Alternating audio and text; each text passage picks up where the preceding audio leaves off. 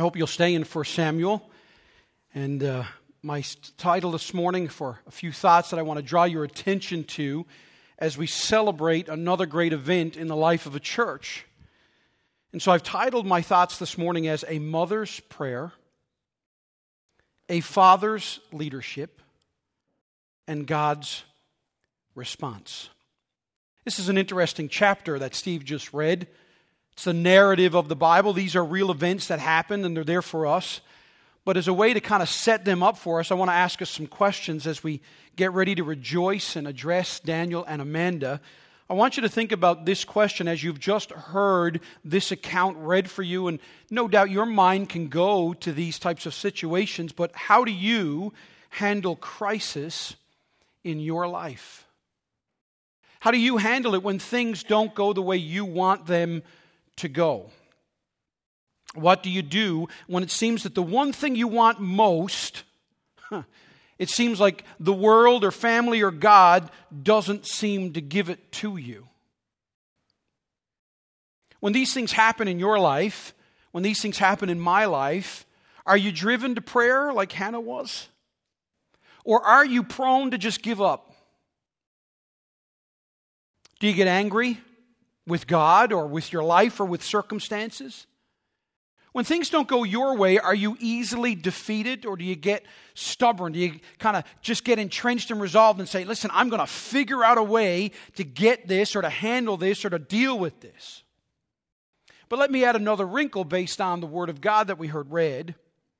Imagine for a minute putting yourself in Hannah's place that the one thing you want most in life and yet you can't have, your best friend does. What do you do now? Or worse, that one thing that you want more than anything, not only do you not have it, but then it seems like your enemies get to have what you don't have. Now, what do you do?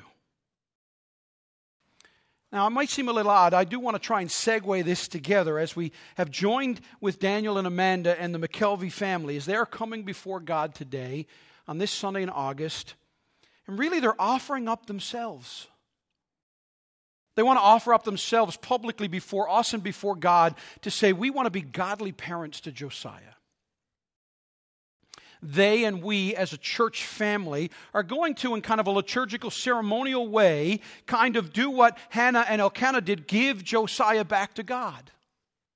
And really, what Daniel and Amanda are here today with their family and friends is to come publicly before us and make some vows and I, I'm never, I never stop being amazed at the timing of God. Because last week we had a young couple come before us as a church and make marriage vows, and we got to be witnesses of that.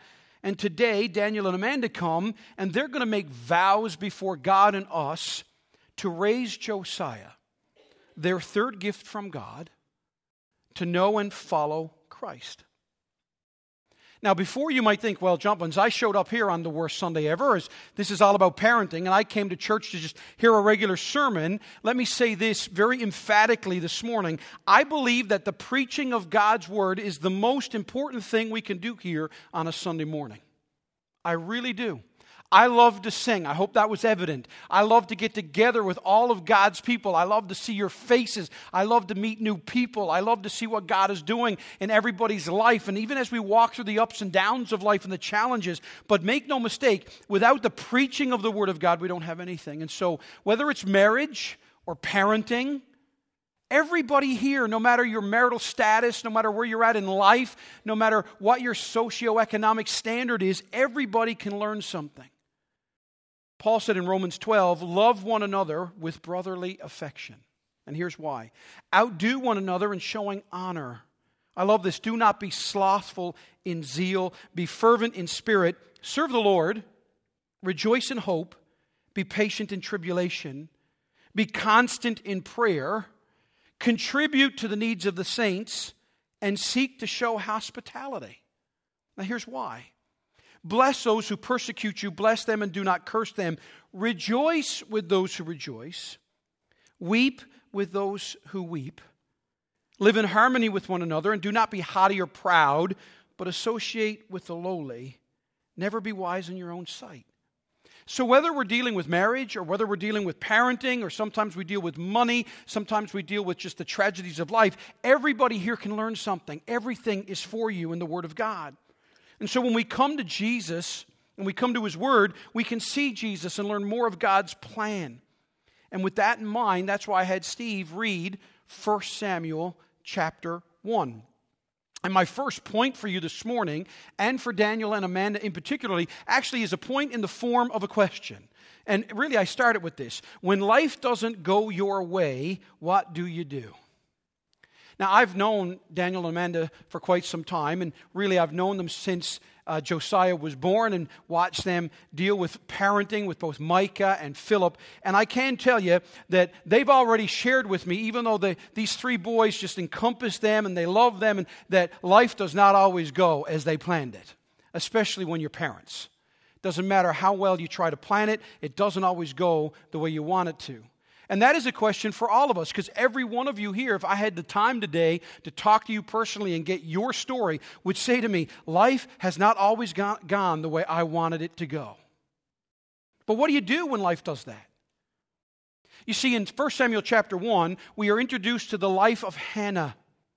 And for this dear woman, her life never went as she intended us. And sometimes it's very hard for us in our 21st century Western culture to feel the struggle and to feel the weight of this burden. You see, the text tells us where this family was from. They tell us about this man, Elkanah, and very quickly it tells us he had two wives. Now, before you all freak out or wonder what this is, I don't want you to be uh, fooled by your preconceived ideas about life in the ancient Near East, especially about polygamy. Because, contrary to maybe what you think about the Bible, especially the Old Testament, monogamy, not polygamy, was generally practiced. In fact, if you actually study the Bible, polygamy was not only frowned upon, but discouraged and actually condemned. And even though this old culture that might not have frowned on polygamy, you will never find it in the Bible where it is endorsed or given a positive example of. In fact, you'll always see polygamy adds pressure, heartache, and pain. It was never God's created order or designed.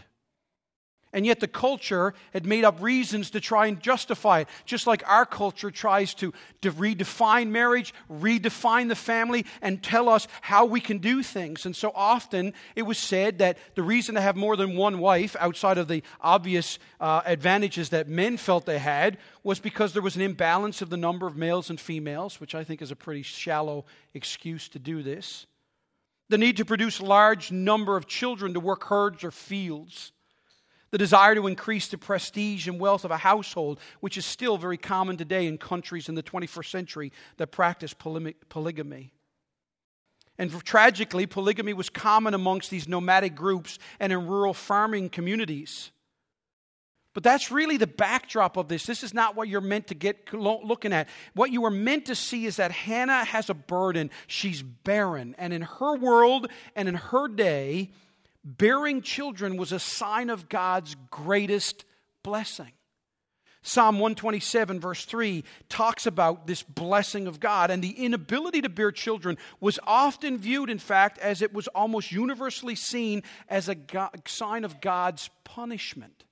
So Hannah just didn't have the burden of saying, I can't have children. She bore the extra stigma that everyone around her would have said, she did something wrong she's getting God's judgment upon her.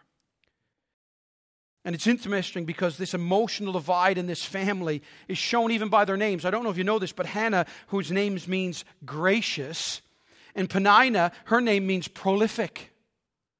Aptly named for these two women, as you hear one, she's barren, barren and she's, she's childless, but her name is graciousness. Peninnah could have children, it seems very easily, and her name itself meant prolific. And, he'll, and kind of try to, tries to fix things on his own, I might add. Similar to Sarah and countless others. Likely he loved Hannah. That was the wife of, his, of, of the love of his life, but she didn't have children. So he brings Peninnah into the picture and she has children. And only does it solve one problem to make a whole bunch of others. You see, when you try to obey God, while fixing the problems that you don't think God will, or worse, God won't fix them according to your plans, it never works out for you. So, what happens when life doesn't go your way? So, in 1 Samuel, we have a family, and at least Hannah and Elkanah loved God. They wanted something desperately from God, and they felt it was a good thing to want. And yet, notice this they never stopped worshiping God, even in the face of this setback and adversity. Year after year, the chapter tells us, they went up to the temple. Now, if you understand Judaism, they were called, the males were called to go up to Israel at least three times a year. And so, at least three times, Elkanah would make this journey up to the temple, and he would do that. And even though there was all this pain and all this desperation, and life just wasn't turning out the way it was supposed to, this couple, this family, doesn't stop worshiping God.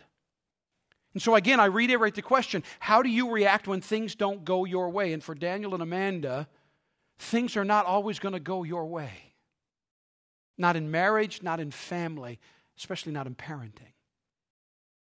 You see, Hannah's pain and burden and embarrassment was deep. In fact, William Blaikie adds the trial which Hannah had to bear was particularly heavy because to a Hebrew woman to have a no child was not only a disappointment, but it seemed to make out one as dishonored by God as unworthy of any part or lot in what made the nation of Israel great. And notice the reality as well as all this mixed with scorn. Then there was Peninnah. She was really Job's comforter, wasn't she? She would come along and she would scorn him. Look at verse 6 and 7 of 1 Samuel 1. And her rival, I love the fact that it says rival. It doesn't say that they were sisters or anything like It says her rival used to provoke her grievously. And here was her motive to irritate her, to mock her, because the Lord had chosen to close her womb. And notice, therefore Hannah wept and would not eat. Try and imagine the scene. Let me just play one out for you. Imagine they're getting ready to make the pilgrimage, and, and Elkanah is getting everything loaded up, and the servants are working, and, and now Peninnah is getting everyone, and, and now you can hear it, right? Now, do all the children have their food? Peninnah probably yes says, Dear me, there are so many of you. It's hard to keep track of so many of my children. And then maybe one of the kids say, Mommy, Miss Hannah doesn't have any children. What did you say, dear? Say that again. Miss Hannah, oh, yes, that's right. She doesn't have any children. Maybe one of the other kids, doesn't she want children? And Peninnah would say, Oh, yes, she wants children very, very much. Wouldn't you say so, Hannah? Don't you wish you had children too? Maybe one of the other kids says, Doesn't daddy want Miss Hannah to have kids? Oh, certainly he does, Peninnah would say. But Miss Hannah keeps disappointing him. She just can't have kids. Can you feel the tension? Can you feel it? Again, one commentator says year after year it went on, baiting Hannah, irritating her, winding her up until the sobs broke out, goading her to complain against God. Does that not sound familiar to a book named Job? Where after all of this setback, even Job's wife goes to him and says, Why don't you just curse God and die? How would you like to have that for a wife? Lucas, I'm hoping that won't happen with you and Elvira, all right? But be honest. Before I get to all the warm and fuzzies of this, I just want you to be honest. How would you react? What would you do in this situation? How would humanity, me and you, react to hardships and tragedy and setbacks and failures, from the largest of things to the events that seem small, so small? It's been my experience in life, both with myself and with my wife and I and our family, with my friends and my extended family, my church. I have seen this type of reaction happen to tragedy or setbacks or failures or hindrances. We either run to God or from Him. There doesn't seem to be a third option. We either try to be God or we submit to God. And we do all kinds of things in this way. Some of us will get proud and try and justify our actions. Some of us get angry. Some of us get bitter. Some of us turn to substances. Some of us will play the blame game.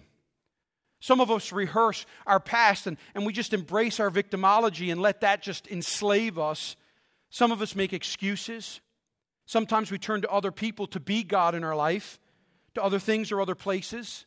We often hide or sleep. Maybe we overeat or even take medication.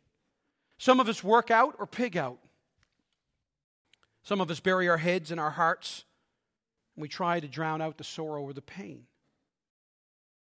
But what do you do when God doesn't seem to give you what you want? And for me as a pastor, elder, for the other elders of this church, what do we do? You see, my desire is to have a perfect church. And yet, the moment I have that desire, I know that's impossible. I want the church to grow. I want the church to have lots of money in it. I want us to be able to build buildings and do all kinds of things. I want all of St. John's to know who we are and to like us and everything to go hunky dory. And I got a list of things that I ask God to do for us, and much of it I, I don't get. How about you? With your kids, your grandkids, a spouse, a, a child, a job, a, a better marriage, bills paid, retirement plan, a car, a house, friends, acceptance, a raise, a promotion. What is it that your heart longs for and why? And then how do you react to its absence? See, Hannah is in pain. Hannah has doubts. Hannah is struggling and fights with anxiety. I love the fact that it's right there in the passage that she struggled with anxiety. It's what she says to Eli, the high priest. But watch this Hannah doesn't try harder, she believes better. Notice that when she deals with this. Watch how it gets worse because my second point for us this morning is not only what do you do when things don't go your way, what do you do when your family and religion misunderstand you? It's bad enough if life doesn't seem to go your way. Now, what do you do if it seems like family and even religion turns against you? Notice in our passage in 1 Samuel, and Elkanah, her husband, said to her, Hannah, why do you weep? And why do you not eat? And why is your heart sad? And I love this. Am I not more to you than ten sons? All right, now, Daniel, let's talk about this. I believe that this passage is one of God's greatest examples of what not to say to your wife. All right? I don't know how many of you are familiar with the Christian comedian Tim Hawkins, but Tim Hawkins has this song that he's written These are the things you don't say to your wife. And this would rank as one of them. Okay? She's in pain. And I, again, Daniel and men of this church, I'm not knocking Elkanah's tenderness. I believe he loved his wife. I believe he wants to be uh, supportive to Hannah. And I applaud his attentiveness and his softness. I'm, I'm in awe of his awareness of Hannah's pain and his attempt to let her know that he loves her and accepts her. That's all good. And that's something as men we need to see and learn from. There's just one fatal flaw. And I want you to notice with me what's wrong with Elkanah's statement? Basically, he says to his wife, Am I not more to you than ten sons? But notice he doesn't say, You are worth more to me than ten sons. He actually made it about him. Look, he says to Hannah, don't worship motherhood. Worship marriage. Worship me. Be content with me. Hannah, I'll solve your issues. I'll satisfy your longings. I'll meet your needs. Instead of pointing Hannah to God, he points to himself. And men, that's dangerous for all of us. Elkanah should have said, Hannah, my wife and my love, your value is found in God, and you are his daughter. And so, Hannah is burdened.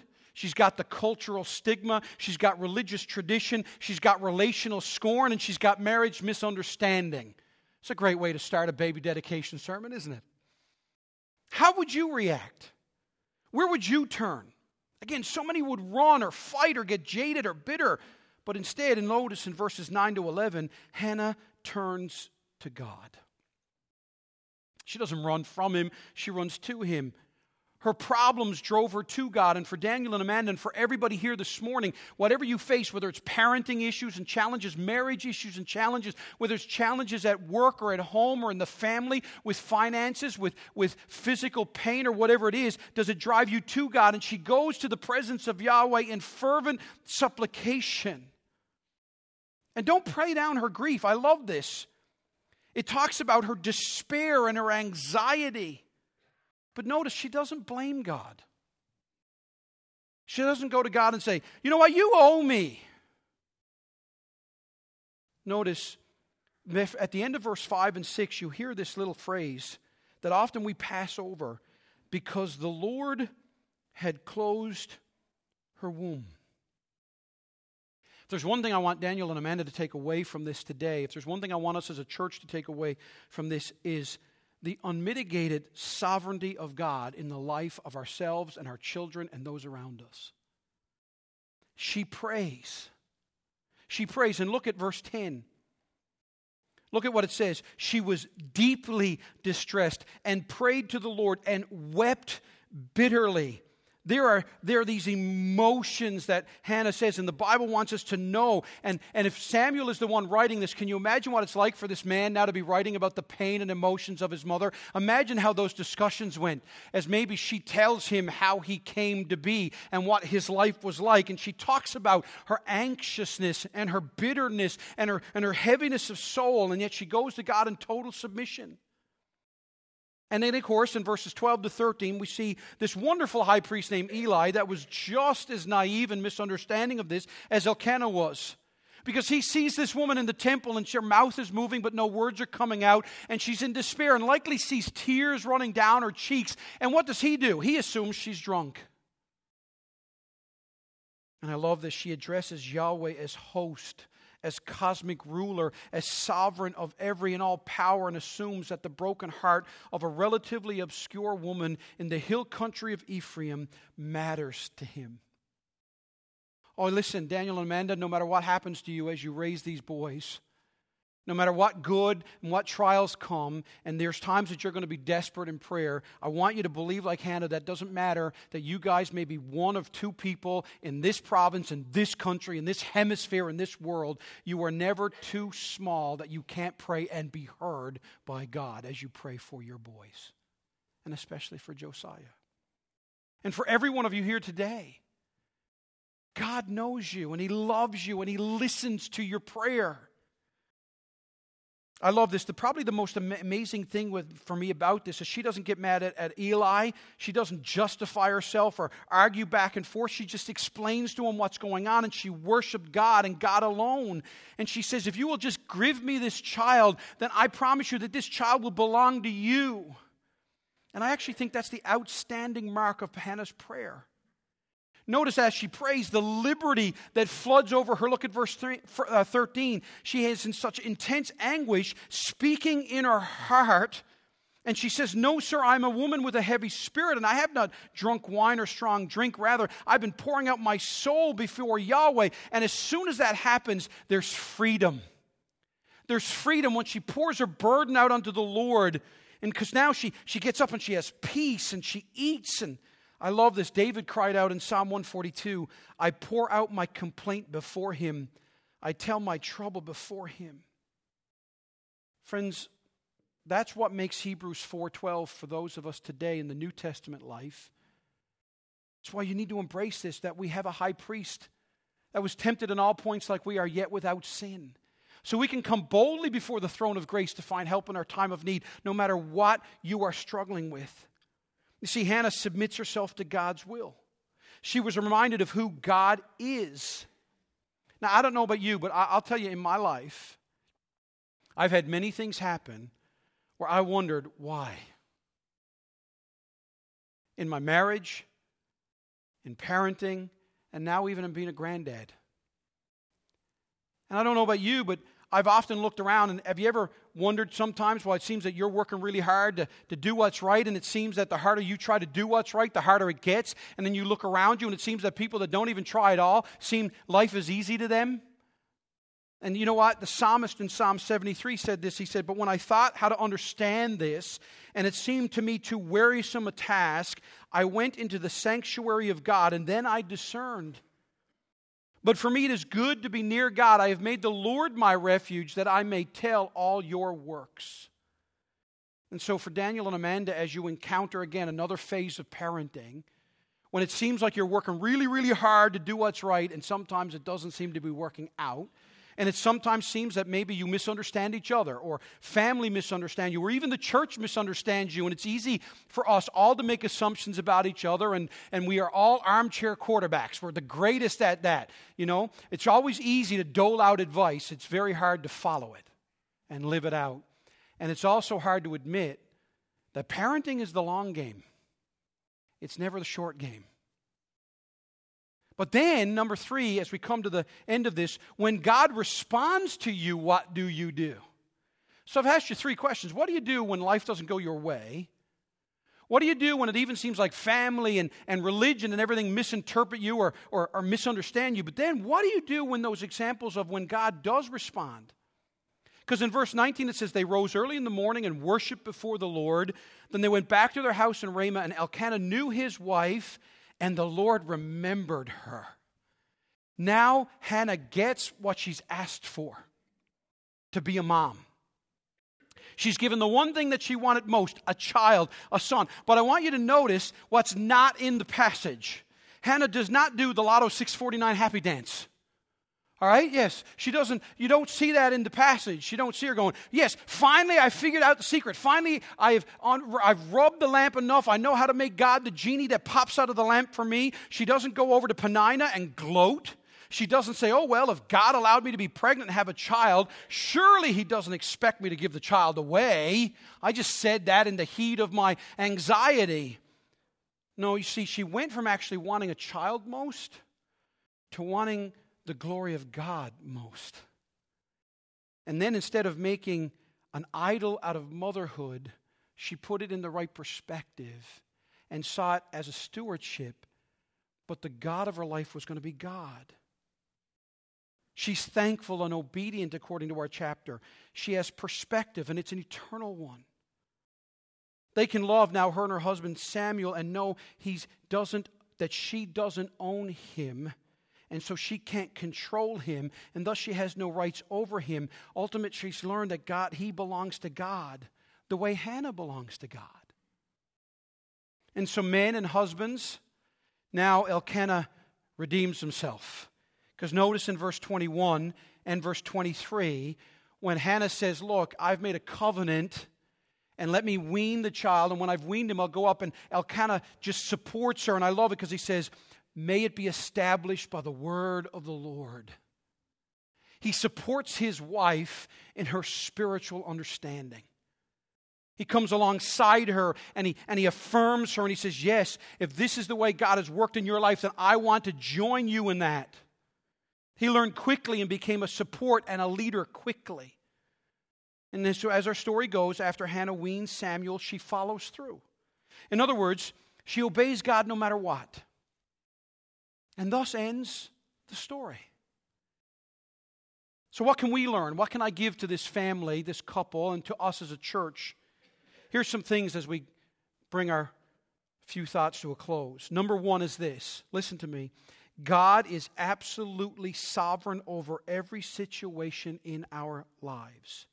And yet, it's okay to have a human reaction to the Lord. I want you to realize that following God doesn't mean you become a robot. Following God doesn't mean you don't have emotions. Following God doesn't mean that you can't ask why. Following God doesn't mean you don't struggle. I want you to see the big picture of what God is doing here in Hannah's life. She had doubts, she had anxiety, she bore scorn, all meant to accomplish something so much bigger than even Hannah could have possibly imagined. And yet, Hannah didn't pretend that she didn't hurt. She didn't walk around singing, It's a Small World After All, as if life circumstances. And for Daniel and Amanda, as you raise these boys, and especially Josiah, and you have all the happy memories of all the things you've already experienced those, those first steps and the first words, and the first time he crawls up into his big boy bed, and all the things that he does, and when he goes to kinder. But there will be hurts and situations where you'll just scratch your head, you'll cry out, you'll hold each other, and you'll wonder, Why is this happening? God is sovereign and sees things way bigger than you and I do. And that's true of all of us. Secondly, there's a great freedom in prayer and in sharing with others when we embrace our weakness in God's power. Oh, that you guys will practice this as a couple and as a family. That you will be a man and a woman and a married couple and a family that know the freedom of prayer and sharing life with others and embracing your weakness in God's power. For every one of you here this morning, you need to know this. It should be a blessing and a challenge to you as this God of the universe hears us when we pray. Further, He even hears your tears. This is what Paul meant in Romans when he says, likewise, the Spirit helps us in our weakness. For we don't, know, we don't do not know what to pray for as we ought, but the Spirit Himself intercedes for us with groanings too deep, too deep for words. And He who searches hearts knows what is the mind of the Spirit, because the Spirit intercedes for the saints according to the will of God. I don't know about you, but I have been both an individual, a husband, a dad, where things have happened in my life and I've gone to the Lord in prayer, and all I can do is go, Oh God. I, I don't even know how to form my needs or my desires. Now, I want to make sure that nobody walks away confused this. The story of Hannah should not be read as a promise that God always removes barrenness or any other physical problem or emotional thing you might happen. Its chief purpose is to show how God overruled events. Okay? Think of Romans 8:28. If Hannah had had a son at an earlier date, if life had been simple for her, would she not have placed Samuel in the temple of Shiloh to grow up there and be a man of God who would then be in the public gaze ready for leadership? And you see, if you step back, and you realize the whole Bible story from Judges to then Ruth to then 1 Samuel, Samuel is the one who God would use to anoint King David, from whom we would get Jesus the Messiah, who would then pay for our sins that makes the gospel possible. So Hannah walks this journey, and from her perspective, it's hard, it's, it's wearisome, it's burdensome, and she cries and she has the emotions of it. But God knows the beginning from the end. And boy, do you have to cling to that as parents. Because whether it's physical things or emotional things or behavioral things, it's always important not to take a Polaroid of your family or your parenting and say, this defines us. Be in it for the long game. I've had times, and I've shared this with you guys. Debbie and I, if you talk to us as having raised children and now in the second phase of grandparenting, I was asking Bill about that and what it's like to be a granddad before the service. And our son is moving back here, so I, I get to have my grandson in my arms. And I get to thinking about what it's like, because this is like Act Two, parenting Act Two. And yet I am thrilled about the idea that I can be with him, play with him, wind him up, buy him stuff, and then go, Here, Dad, take him home. One of the great, I think, revenges of grandparenting. But I can tell you, there were points in my life where people would look at us and where Debbie and I thought we had her, to use a Newfoundland expression, we thought we had her scald. Life was easy. Parenting was just clicking. The boys got along. Abby was cute. They all sat dressed the same at, at the center of the church. Everybody would come to us and tell us what great parents we were. And then the boys became teenagers. And then it was like going on a five year water skiing journey. And then life just happens. And you realize that, wait a second, I'm in this for the long game. I'm not in it for the temporary. And I want you to realize that whether you're single or you're young or you're married or you're not, whether you're grandparents, Christians in general, what is God telling you right now to turn over to Him in prayer and in heart because that's what you need to do. You see, the, the writer of Job said, But He knows the way that I take, and when He has tried, I shall come out as gold.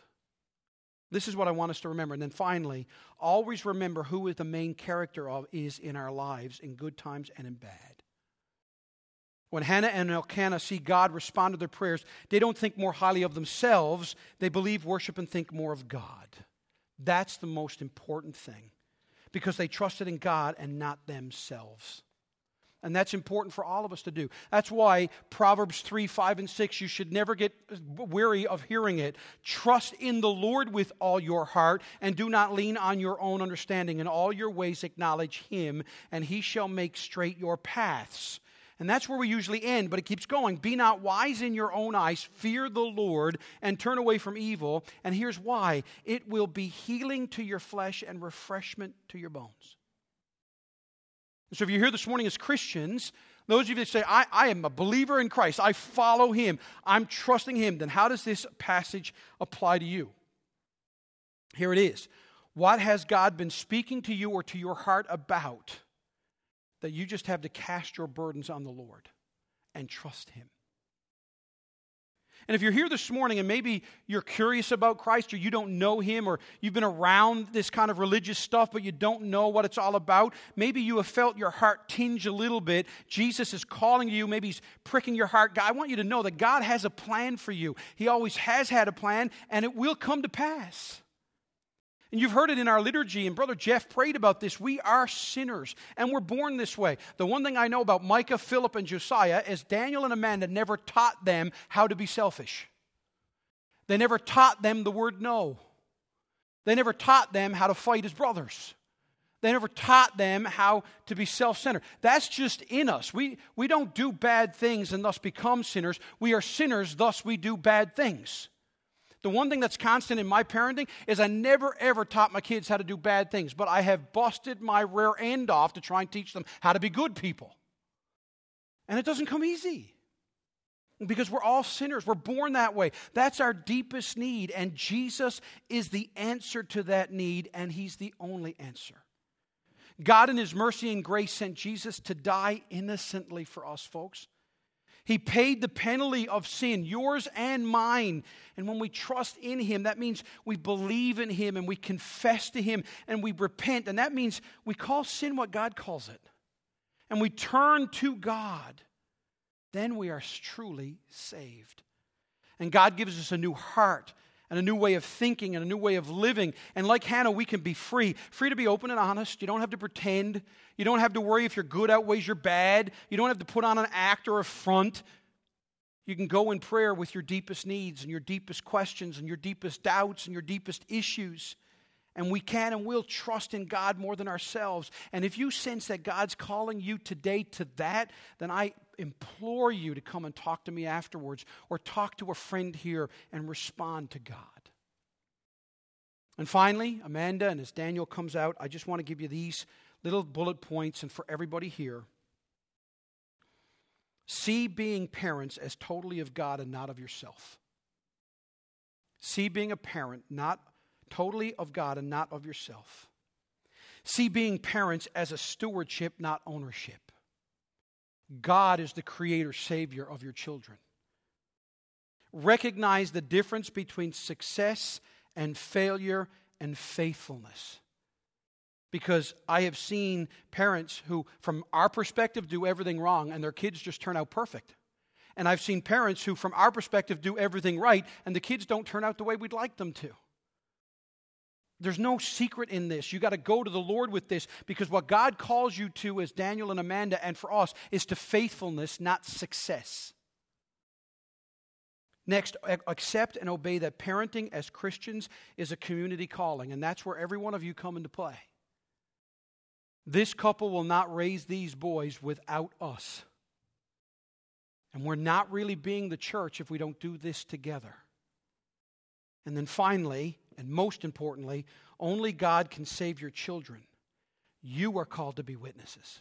Hence why Jeff prayed in his prayer. I love what he prayed that, that our kids would see us be excited about the gospel. We are called to be witnesses.